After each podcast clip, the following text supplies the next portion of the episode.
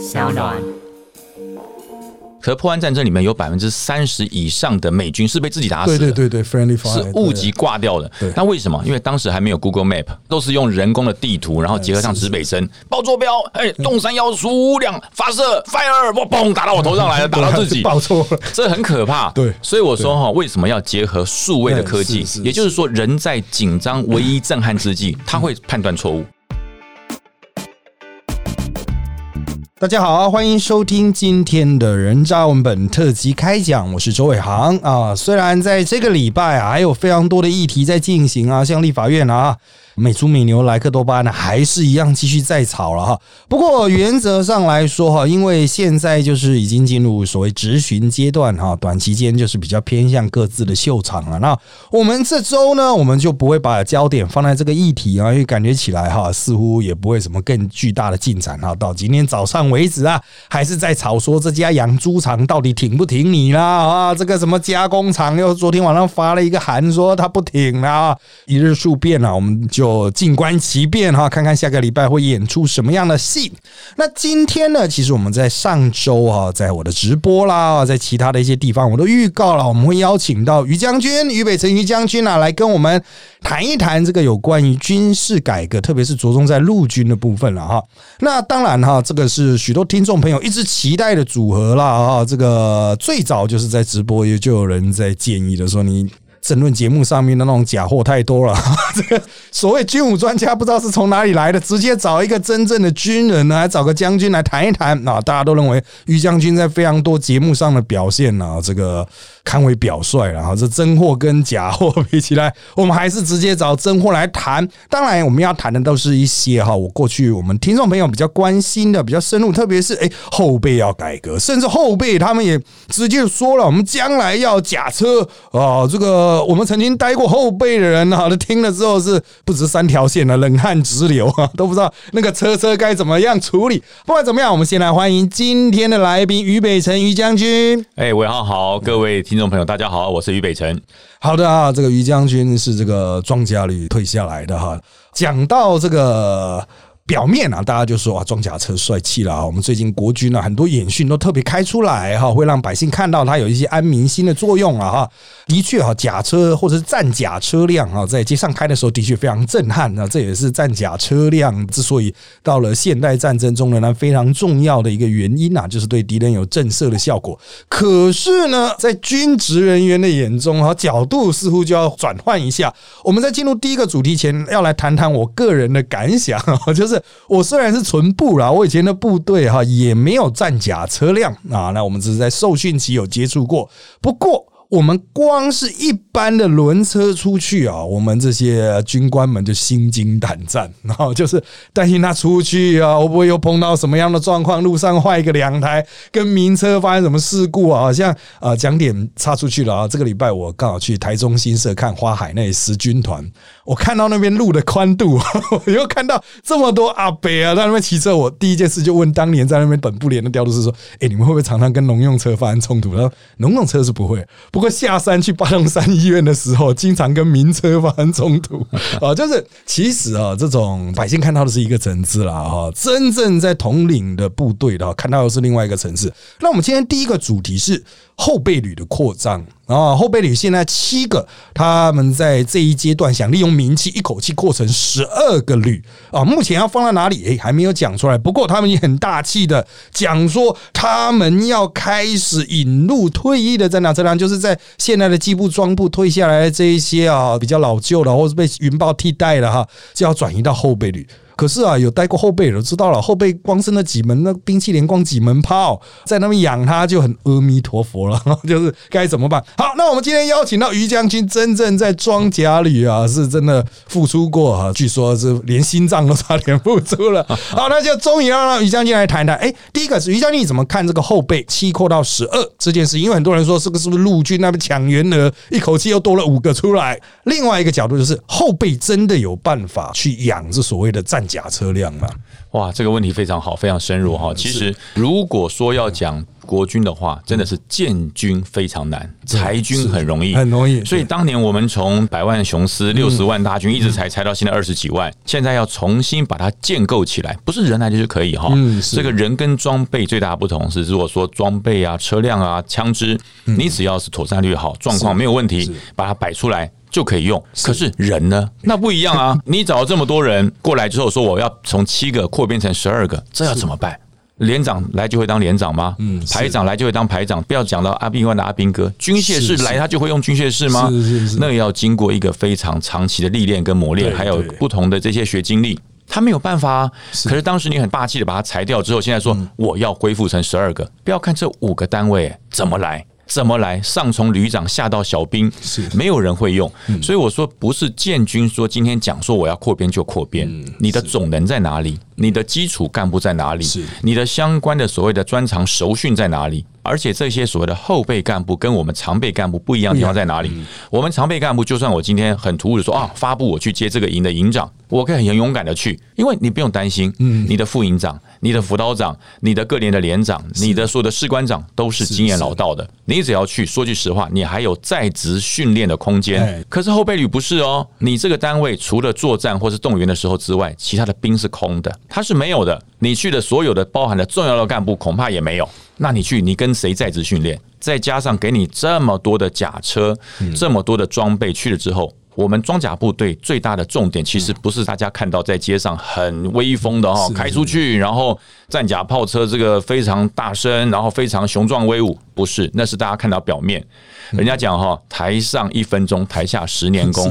装甲部队90%的时间都在做一件事：装备保养。这台车的油路顺不顺？这台车的引擎有没有问题？这台车的润滑做了没有？这部车的履带有没有空？有没有间隙？它的张力够不够？这台车的战车炮、它的炮弹、炮镜，所有的这些电子装备有没有问题？所以我们一个礼拜大概有5天的时间在做这些事，所以真的是养兵千日，用在一时，都在做装备保养，不断的测试，不断的做一些检查。可是你到了后备部队怎么办？对，怎么办？第一个，他连厂都没有，连人都没有，他连人都没有，因为90%的他的这些所谓的驾驶啊、技工啊，还有这些所谓的射手、装填手，全部都在民间，他在上班啊，可能他在做一些报社记者，各种工作都有，暂时才会来。那请问这个连长不疯啦？一个连长要管14辆车，而且这14辆车还是旧的，还不是新车哦。如果说今天是新车，都跟这个原厂出厂的一样，反正我人来上车，做好1个礼拜的训练就可以用。它不是，这是旧车，这是装甲部队曾经使用过20年以上的装备交接给你。天哪，这是灾难欸！这是天大的灾难，这个连长谁去谁发疯，因为他每天看了这些车辆，完了，一个连长要保管14辆车，不是他不愿意做，他做不来嘛，做不来。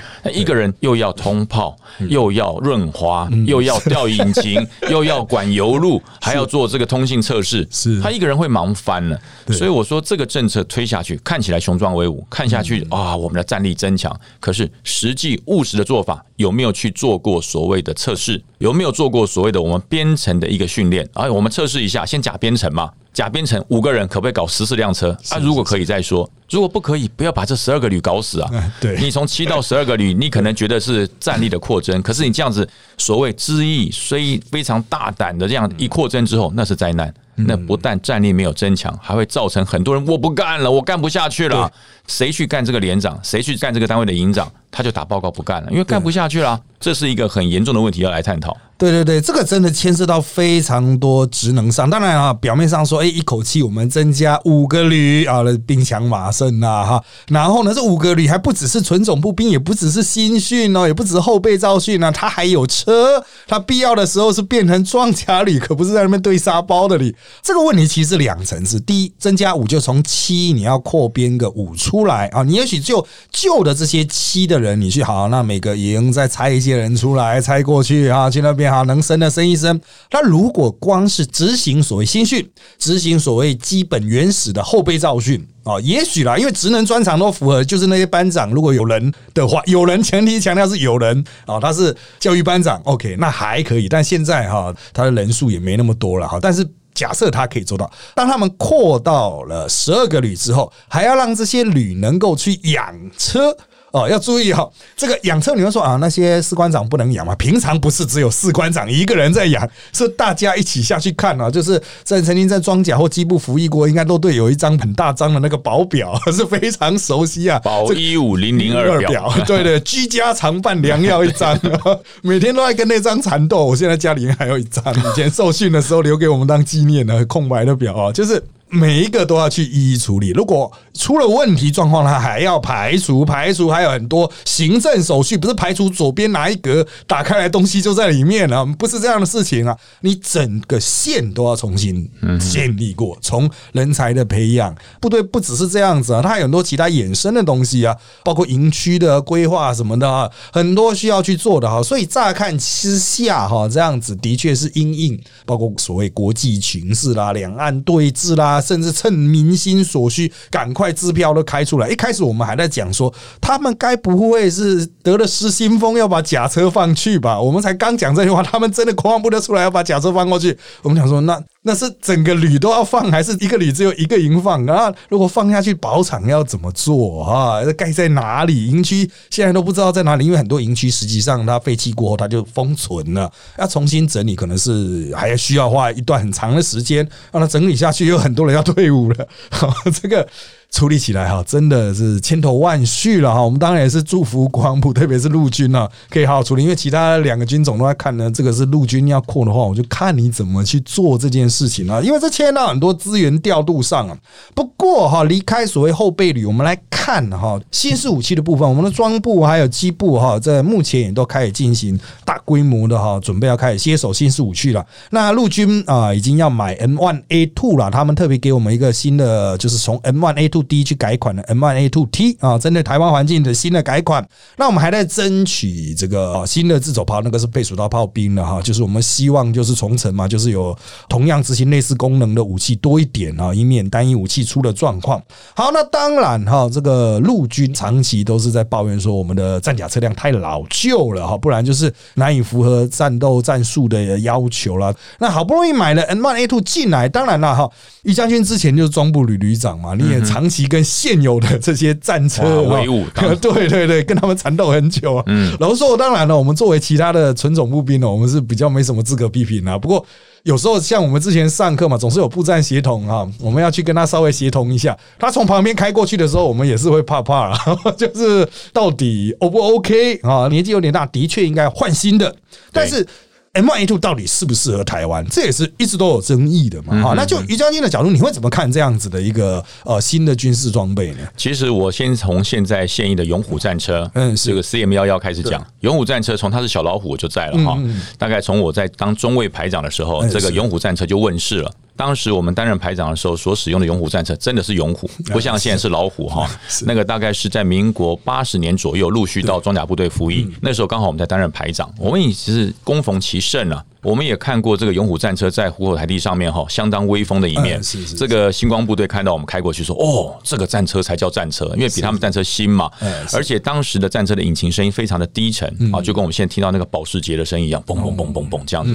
现在不一样，现在跟敲破锣一样，哐啷哐啷哐啷。对对，所以开过我们身边的时候，非常大家会非常害怕，板凳会往后主动移两下，会非常害怕，因为它老了。任何一个装备它老了都会出问题，人也一样嘛。人年轻的时候跑100公尺跑多快，等到80岁的时候怎么跑，走都走不完。人的年纪跟战车的年纪是一样的，它是必须要做一个汰旧换新。那我们等待这个 M1 战车也等待了非常久，甚至我们有部分的营区的掩体都按照 M1 战车的 size 去做，特别宽，特别扁。那 M1 战车大家在怀疑说，哎，它那么重，它那么大，适不适合台澎防卫作战？适不适合我们中华民国的相关道路的这个规范？其实我们中华民国所有的主要道路在做规范拓宽的时候，都跟国防部有过协定，就是一定要能够通过10年以后我们武器装备的宽度。所以现在所有的桥梁的强度、隧道的宽度都比 M1 战车还要宽。那当时其实在做重大建设的时候，都有会知国防部，因为毕竟我们是一个全民国防的国家，所以必须要完成相关的这个战车通过的一个测试，所以通过没问题。大家就讲到说这么重这么大，那我们的地面会不会造成什么影响？M1A2T 的战车，它的这个接地轮就承载轮比 CM11 要多一个， CM11 是6个承载轮，它有7个。也就是说，战车不是管它重不重，而是管它单位接地面积的压力。所以说多了一个承载轮，而且它履带就增长了大概有将近2公尺。所以它的接地面积所产生的接地压力就比 CM11 我们的老战车还要来得小，看起来重，其实它接地面积相对的小。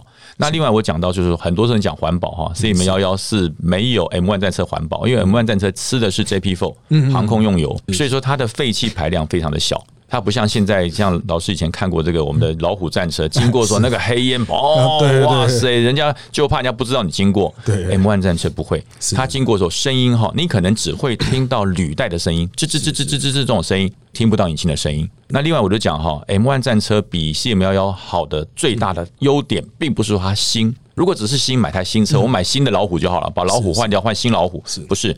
它的整体所谓的战区防御系统比 CM11 强很多，就是我们买了 Apache 的直升机，我们买了很多包含了现在这个 MQ-9B 的这个无人载具哈，目前都会陆续进来。这些东西其实人家觉得对飞弹，其实如果 M1 战车进来之后，它是可以直接赋予若干目标给 M1 战车，他就不用在车长把头探出来，哎，我找敌军报坐标，那就太落伍了，直接透过 Apache。透过 MQ-9B 它的目标获取之后，它会按照中长近短直射驱射武器来直接分配目标的位置。那 M1 战车接受完之后，它只要做一件事，回报射击，我接受到这个目标属于我，我射击。这时候会帮战车指挥官减少很多那种火力分配的这种所谓的麻烦。我只要知道接收射击，接收射击，然后射击完回报变换位置，这会让整个作战的程序变得很单纯。其实大家知道，如果没有做过实际上实兵实弹演习，可能会说：“哎呀，那就打出去就好了，蹦出去。”可是目标赋予找不到。对对对，这个哈，对我是认识蛮多车长哦，目标的获得是很难的，就是我要打哪里，我要打什么地方，然后两台车不要打一个目标，那就浪费火力。所以说，火力的分配是一个对这个战车指挥官讲非常棘手。所以如果 M1 战车进来，能够跟整体的数位网络链接起来的话，因为整个 M1 战车它最大的优点就是它数位化，它的目标获得是叫做数位化，不像我们现在是人力化。哦，哎，包车长被爬兜一样，挂我没了，你再打错了，打嘣就打出去了，对，那就麻烦。可是 M1 战车没这个问题，它可以自动的赋予它的电子目标、数位目标获。我觉得这个就是一个整体作战功能的提升。所以大家要不要说看它的外表很扁、很重、很笨？其实它的内心是很聪明的，它的核心价值才是真正陆军要的。对对对，这个我们后面也提到了，就是陆军他们不管是哪一种陆军，经常都抱怨的所谓 C4S 啊，一直是做的最慢的，然后就是还是很原始的操作方法。当然，基本的训练就是在所有一切通讯都断的状况下，你要独立作战能力，这个是要有了哈。那之所以为什么会急得乱成一团，我们好像有6秒还7秒要打出去嘛，这样子的一个训练，所以就是你急我急，然后什么东西都找不到，就直接就会乱成一团哈。那如果是所谓他的指挥管制啊，能够用电子化，那甚至是可以做的链接做得非常完整的话，就眼睛多一点啊，这一点是真的蛮重要。因为我现在有演习经验，就是大家跑出去都不知道大家跑到哪里去了，因为其实大家不要觉得探头就可以看得到，这个不是这种事情，你其实什么都看不到，只看得到前面而已。这个真的是有实际体会，你才会知道这些细节的部分有多重要了。那当然另外一个层次就是说 M1A2T 那当然它采购是有一定的数量，但是原则上我们台湾还是要服务以其他的战甲车辆。那现在我们台湾基本上就是用云豹尽可能的去替代，把旧的换掉。当然我要强调云豹本身，当然它还在持续的进行所谓的演进改进中了。像我们这一辈服役的比较熟的就是113啊，或者211，CM21，对，这种老兄弟哈，这种拍一拍他那个挡浪板，我发音永远都不标准，那个挡浪板拍一拍还会自己掉下来，升不上去。对对对，就是我们那时候就想说，我们去拍那个假驾驶，就说那个长官不好意思，不要再拍了，好不容易才绑上去了。像当然了哈，这个。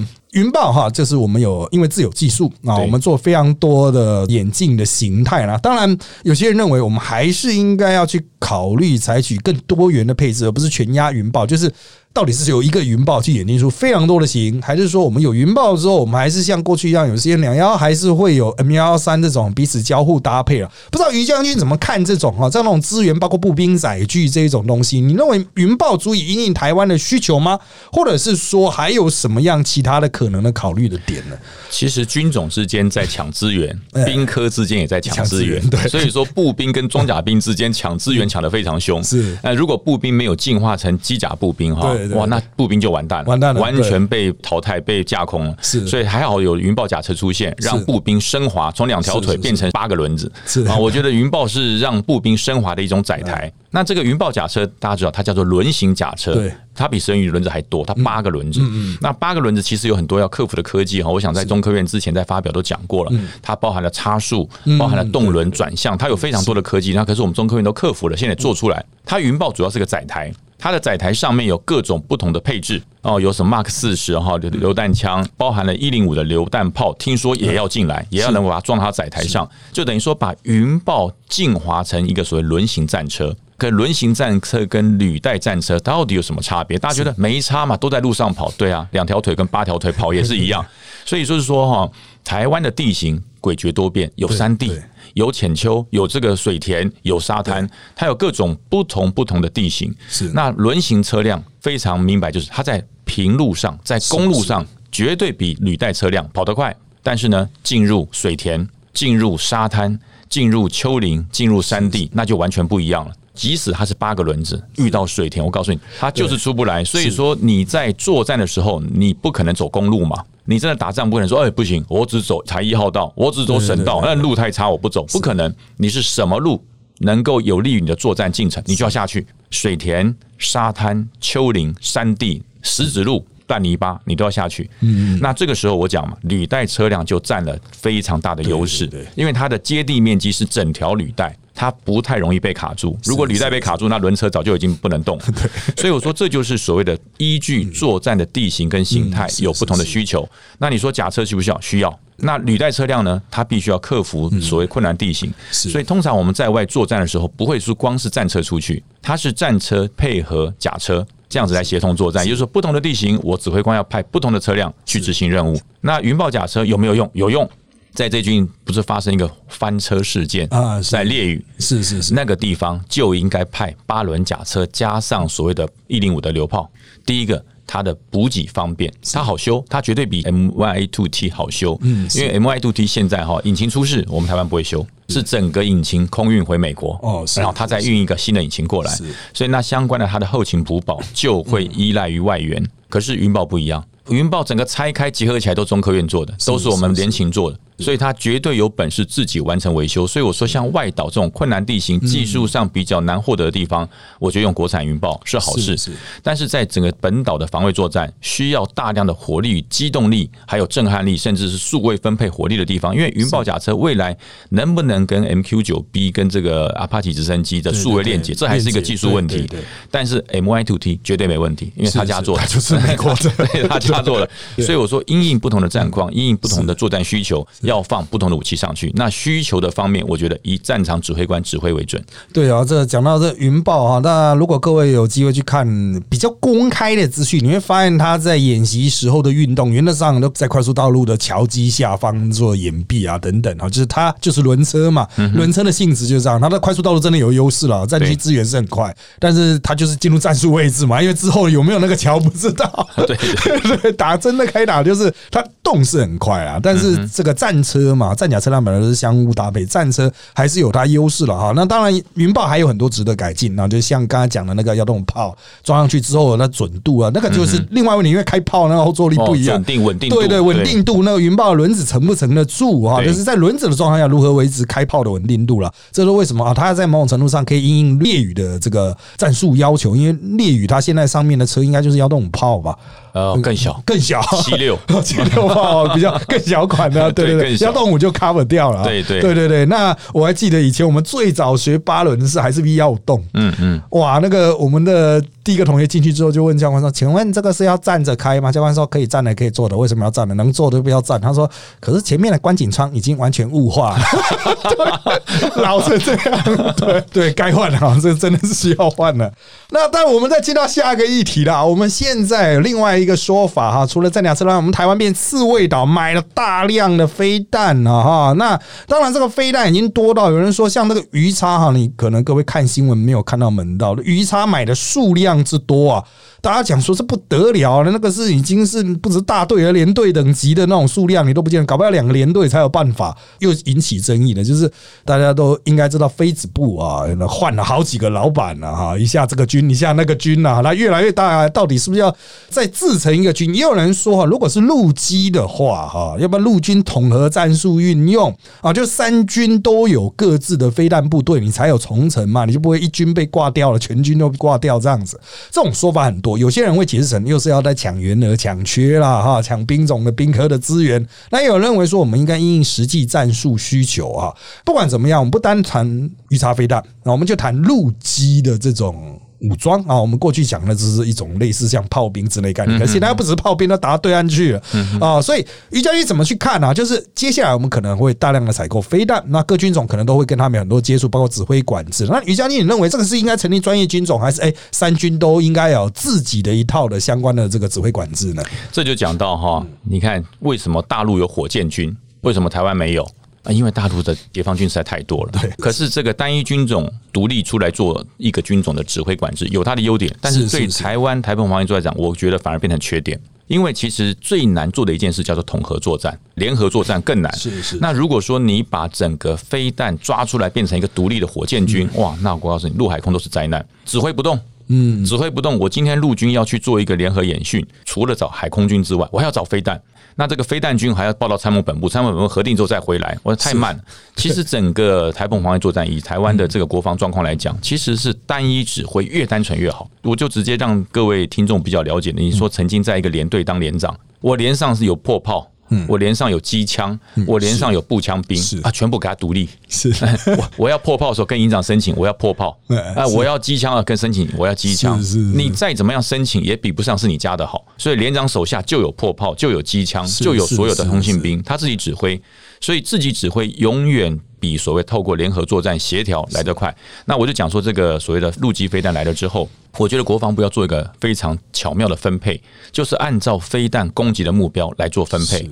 所以说那时候把所有的飞子部全部给空军，我觉得当时是因为我们的飞弹都是防空飞弹，当年我们的飞弹没有工地的哦，都是防空飞弹，所以防空飞弹他认为说啊，那是帮空军的嘛，是帮空军维护空域安全的，所以防空飞弹给空军合理。那可是陆基呢？地对地，你给空军他怎么玩？他空军怎么会找到地面的目标？空军怎么会结合地面的作战完成相关的火力延伸？他不懂啊！所以陆基地对地的飞弹一定是给陆军，陆军他才会管，他才会战术运用，而且他才会把它结合他的保养跟战术，发挥他最大的作用。那至于舰对岸，那当然海军嘛，海军对，因为他这个飞弹是放在船舰上或者潜艇里面，舰对岸当然是给海军。那不管是舰对岸、舰对舰，那都是给海军。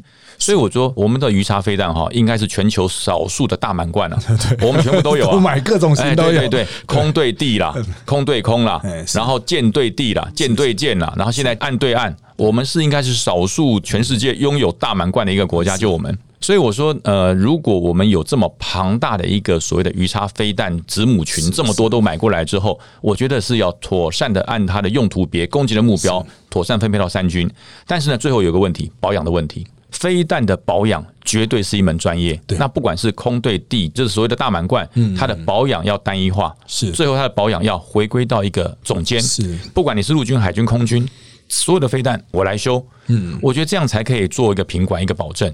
否则陆军走陆军的，海军走海军，空军走空军，你要搞三套补保系统。所以我觉得作战指挥管制由部队、由这个相关的军种来做指挥管制，但是所有的补保体系要回归专业。我觉得这是我对于这次的这个鱼叉飞弹做的一个比较专业的建议。对啊，这个其实大多数人不太熟悉飞弹啦哈，就是它其实它的补保，有的飞弹是要装药的，有的飞弹是要灌东西的，就是它真的非常特殊，因为绝大多数机密啦哈，我们也是在外面的也是不太了解啊。但是的确哦，它的整个保养可不是说拿抹布擦一擦都可以，不是这样，它跟飞机一样啊，是这个非常精密的东西啊。所以的确在指挥管制是一回事，后勤有一回事。刚才于将军有提到一点啊，就是可能没有真正当过军官的人啊，会不太清楚指挥管制到底有多难啊。我举一个例子啦，因为于将军是将军层级嘛，他是于将军看比较多层，旅营连排班这样子哈，我就以我们的排下到班而已，我们就会搞昏头了。以前我还记得印象很深，我经常讲，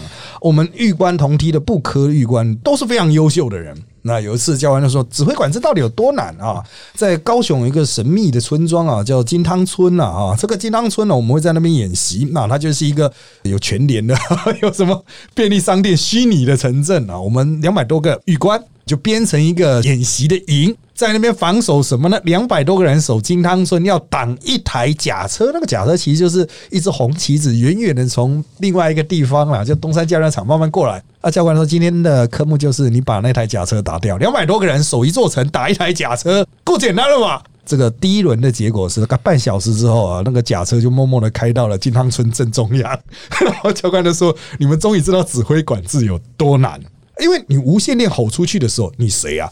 你人在哪里？你现在手边有什么？他说：“对啊，目标在哪里？”欸，各位可不是所有人都看得到目标在哪里啊！你自己营长看得到，其他人不见看得到。他让我们体会过一次营级的指挥，我们就发现说：“哇塞，事情绝对不是笨人想那么简单。”其实一台假设过来，你也许一个搬过去，用反甲武器就可以把它解决掉。但是这个命令从营长下到连长，连长再告诉排长，排长再告诉他自己的班兵，这样子带出去啊，真的是一团混乱。等到你所有的电话都讲完，因为无线电哦，都讲到最后面，大家都不知道你的无线电是在讲谁，因为大家无线电全部混了嘛。这个就是很实务性的问题，真的没有下去玩那一次，你会误以为好像是我一个人单干，像蓝波一样，我都可以把它打爆。真正的调度部队绝对不是这个样子，我们就要从这个主题切到下一个议题。过去大家一直都在讲陆军的这个指挥管制啊，最大问题的通信的问题啊，其实我想解放军问题也是差不多啦。我看他们演习也是有拿手机在那边打的状况，就是实在是联络不到，叫部队叫不到，不然就是你讲的话我听不懂。那当然，我们现在会搭配大量的这个新的科技了哈。那我们现在也在推一个大家有时候在新闻会看到的联兵营。演习的时候我们经常就是主角就是他啊，他们如何这个陆海空啊，真的协同作战啊，虽然歌已经唱很久，但真正要做到很困难。那当然联兵营它这个概念出来之后啊，大家也都在观察，就是国军到底这一点能不能做到好，因为美军已经做这么久了，他们有时候还是会出现那个比如说资讯断裂啊，这个传来传去不知道传到哪里去了哈。那于将军怎么看啊？你认为联兵营是接下来的趋势吗？那如果要去做的话，我们应该朝什么样的方向去做会比较妥当？联合兵种作战营哈，这个其实就是以前我们的战车特遣队，那只是把我们在执行任务所需要的这些友军，把它直接编制进来，这个用意非常好。回到我刚刚第一个话，就是说最好都是我自己的人，我好管制好作业。那个是什么？兵科属性相同，可以这样做。我是陆军的，那我这个迫击炮这些小的这些兵器武器我都管得住，我可以这样讲。可是联合兵种营它管的范围很广。它包含了无人飞行载具，包含了空军联络官、海军联络官、化学官、陆军航空的这些联络官，全部都编在你手里面。哇，我就很佩服这个营长。我当时当个装甲旅旅长哈，我都没有办法管到这么多，因为其实我再厉害，我只是对于战略有一些了解，我对于军种专业我没办法。这个空军联络官，我要怎么指导他？他要怎么去叫飞机？怎么去协调飞机？怎么完成他最好的接战准备？我是外行啊，隔行如隔山啊。虽然我是将军，他是空军，那他就是空军啊，我不懂。那海军呢？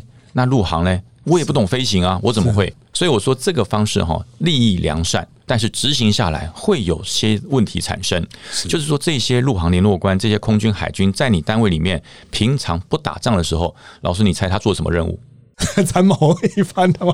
参谋还算不错的，他只能做什么？采买鸭、采买车啦，是，然后环境督导去帮忙督导环境啦，代打草，对，代打草。因为我说你是空军的嘛，你是海军的，我陆军的事情你不能做啊，而且叫他做他也不爽做啊，对不对？然后你只好啊，那你去押车好了，啊，你去督导伙房好了，你只能做这些事。平常看起来多一个人用不错用，可是我告诉你，等到战时完蛋。半年下来，他的专业都荒废了。对，他跟他的军种链接断掉了。他要去叫飞机，他要去叫海军舰炮，他要去跟陆航协调，他怎么办？所以我说这联兵营利益良善，所以我说有关于这个专业军官，如果你要这样编的话，你一定要完成所谓的复训，对，每一个月或是每个礼拜至少要回军种复训一次。是，那他的考核机制跟所谓的晋升机制还是要由军种来掌握。那我觉得这点是人事的问题，那我想装备的问题，大家最近看到联合兵种营最看的就是他那个头盔，哇，多酷啊！上面好多的那些插销不知道干嘛。对，我告诉你，你现在去问阿兵哥，他也不知道干嘛，是他只觉得插销很酷，那个每个插销都有用处的，是包含了所谓的限时显示器，还有传输的电路，还有所有的化物，全部都在他的头盔上。所以说我们的头盔买回来，头盔戴上去了，上面这些插销要干什么的都还没买啊，都还没有买。所谓的战场即时显示系统就在这个地方，我第一线就刚刚老师说的第一线侦察兵，我到第一线之后，我马上要手机，要无线电，哎，回报，动摇，我是动山，回报这边发现假车一台，报坐标，哎，等一下坐标在哪里？对，坐标不会看，翻开地图指北针归北，等你找到的时候，假车已经跑掉了。所以说他那个头盔上面的每个插销都是有用处的，他插上这个所谓数位链路插上去之后，他只要告诉你我是几号兵，我在什么地方发现了一部战车，他只要那个头一转过去，一扫到，立刻数位地图传回指挥部。是，所以我马上看到哦，按照数位地图上面，在某个坐标洞山352的地方发现甲车一部，他立刻他也不用下命令，直接转发，把这个讯息转发给战车指挥官摧毁，或者发给炮兵指挥官摧毁。所以就是说，为什么说联兵营厉害？要结合出这一套科技装备才厉害啊！是，这个要训练很久。你如果没有这套科技装备哈，那训练的再精良也很难达成联兵。因为我讲人的反应再快，人的训练再精良，比不上数位图资，转不上数位传输。所以说这一套东西买回来不是看起来像数位战术。我们现在哈，我们联兵穿起来外套、防弹背心、头盔跟真的一样，啊，里面都没有啊，看起来雄壮威武啊，啊，里面没有，你的数位传输链路在哪里？你的即时影像在哪里？你要有 UAV， 那请问第一线指挥官的 UAV 怎么控制？他的讯息掌握器在什么地方？是，也没有啊，都是假想缺边。未来会获得，这个东西在哪里？未来会采购，采购那现在进入采购标准没有？美国还没有要卖我们，所以我说这整套系统不是说编程之后就开始使用。我觉得国防部有点急了，联兵营应该一个一个编，我先编成一个该有的配备全部给他，包含了数位链路，包含了战场透明的图资，包含了传输系统，全部给他，然后训练，然后展示，经过验证之后的确有战力，这个军事投资才划得来啊，因为我一个营总比十几个营来的节约嘛，那万一实验失败，那一个营而已嘛，那可是你一下子嘣，所有的营都编成，把所有的特遣队都变成联合兵种营，哇，那天哪！这些营级指挥官他当时受的入院是指参教育，他不是联合作战教育，他要怎么样去指挥空军、海军，天上飞的、地上爬的、海里潜的，他都要去指挥，他没有办法，所以我觉得很多事情。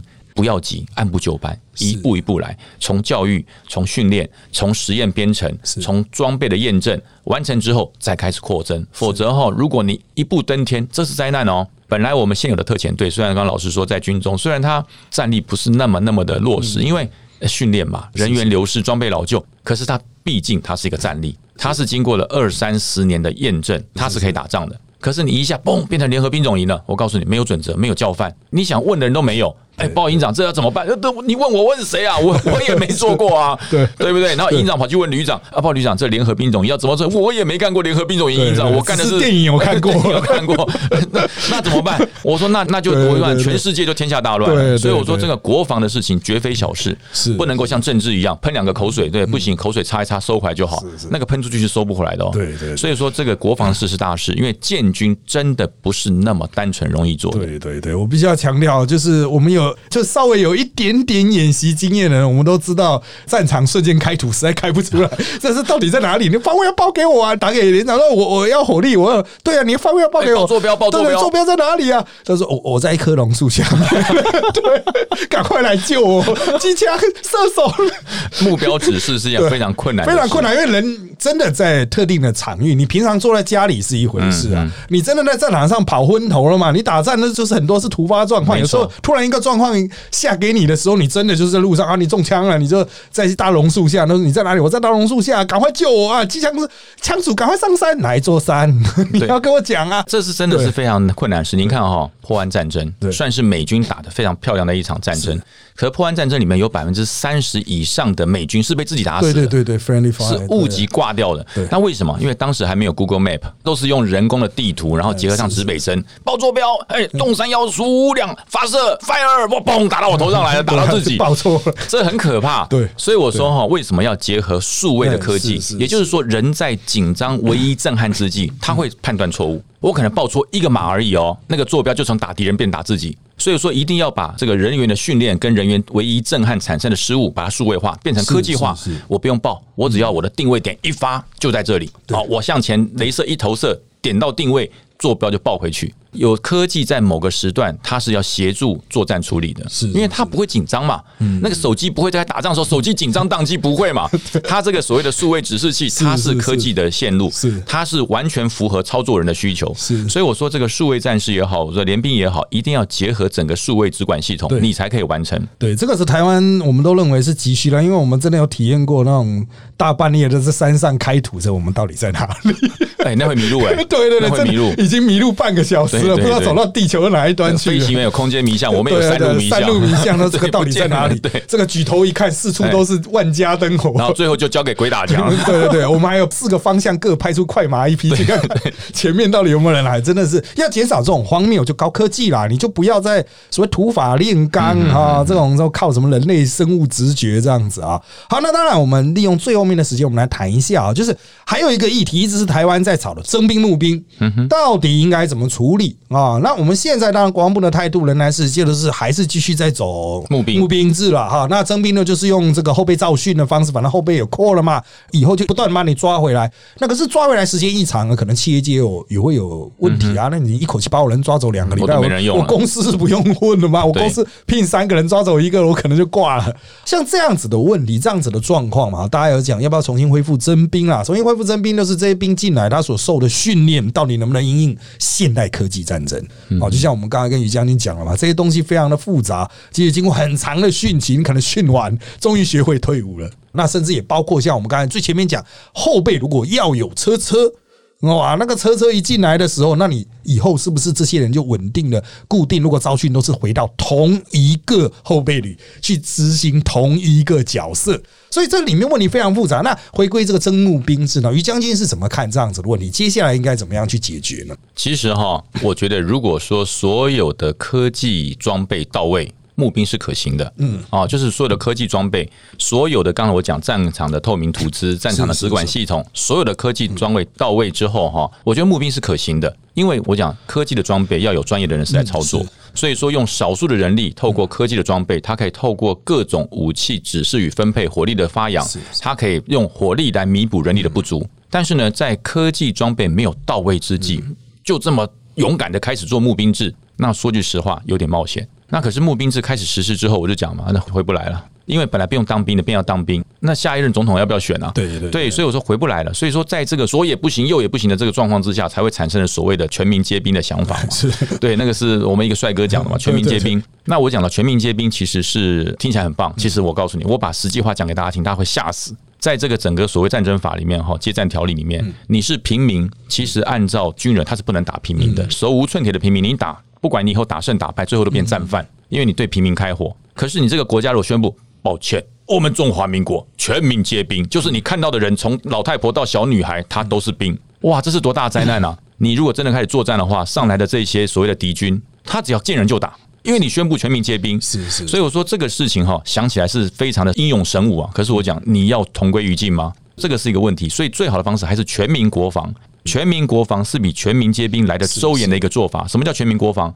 曾经受过训、接受国防部列管的叫做后备军人，后备军人作战才叫军人，其他的一般百姓不是列管的后备军人都叫老百姓，他是受国际法来保护的，是不会被摧残、不会被消灭。所以说，全民国防的方式就讲到说后备动员，后备动员其实动员的训练是怎么要有。阶段要有累积，它才会有效。你如果说今天我连续动员10年，我每年去的地方都不一样，今天到基隆，明天到高雄，后天到台南，你是在环岛旅行吗？不是，你10年跑过每个受训的地方都不同，你的训练叫白训，因为它没有累积性，它没有所谓的这个肌肉跟脑袋的记忆。所以我说，如果未来国防部要推动所谓的14天的教招训，那的确是能够增加全民国防的一个强心针，但是你要规划的非常的缜密。我的这个班在这10年之内，这10个人都是同样的，除非有少数的说他10年到了，他已经除役了，他离开再补进来。10年这一个班都是同样的人，我所负责的任务都是在这一块街道，这个街道就是我管的，所以我不但是平常在14天之内我会去做这个事，就算我们这14个人，因为10年都在同一个班你看这10年他们过年过节会不会聚一下？纠结来哦，对不对？那也是一种革命情感的吆喝。然后我们去看看我们的阵地有没有被人家破坏啊？他平常就算不是教招的时候，他也去管理一下，因为这个是生死与共，打起仗他就守这一块。你要这种全民国防才能够结合民力为军力。那如果说你不断的换，每天走马看花，为了要给总统看，为了要给立法委员看，然后做的雄壮威武，然后今天要来做一个重点科目的展示哦，在某个街口，这个街口把所有长得像兰坡一样的全部找来，然后媒体一拍，哇，雄壮威武！我告诉你，他真的战力不强。所以我觉得做事要务实，尤其全民国防那是一步一脚印。所以说，所有的后备训练要有累积性。你才可以让整个战力在这个10年之内它是不断的增长，而不是说一直在削弱。是的确啊，像我们退伍以后，我曾经有被安排去金六结在海边堆沙包，然后也有在复兴岗要看他的大门就是各式很花式的操训，每年都不一样。对对对，当然最后面好像稳定下来了对，我所认识的步兵排长学弟，他也是复兴岗，也是在那边，觉得终于好像稳定下来，就是开始也有一些变革了那最后一点点时间，我们来谈一下因为这个网络资料我看到这个于将军学生时期曾经当过实习旅长嘛，这个各位可能不太清楚军校里面的实习旅长我看到我那个国防理工的学生那种红翅膀那不得了，飞起来，这个责任重大这个为常人所不能为啦。当然于将军在任那个专鸟旅长之前呢，也当过官校的学子部指挥官嘛，就是真的就是也不能讲把屎把尿，但是铁定是非常扎实的工作啦当然现在就我所教过的很多正期的学生，看他们现在的几百个几千个这样看，很多的大概就是真的10年做过他可能就另寻他路啊。当然很优秀的，然后当到飞官的也是有，可能要一直做下去也是有，但会让人觉得说感觉好像这个正期的折损率，就读4年制的一般听众可能不知道，就是读完4年的那一些这个军校的毕业出来的军官他其实是经过最长的养成期的理论上概念是最完整的，可是他们不免就是觉得说是不是10年就够了接下来就离开，这也就造成了国内现在有一个一般人所不知道，就特别是基层的，包括少尉军官中尉军官有严重的缺额的问题，包括职级军官都填不满。那于将军怎么去看军校养成的问题？军校养成，当然我要强调与时俱进的部分一定有，已经跟过去有差别非常多了。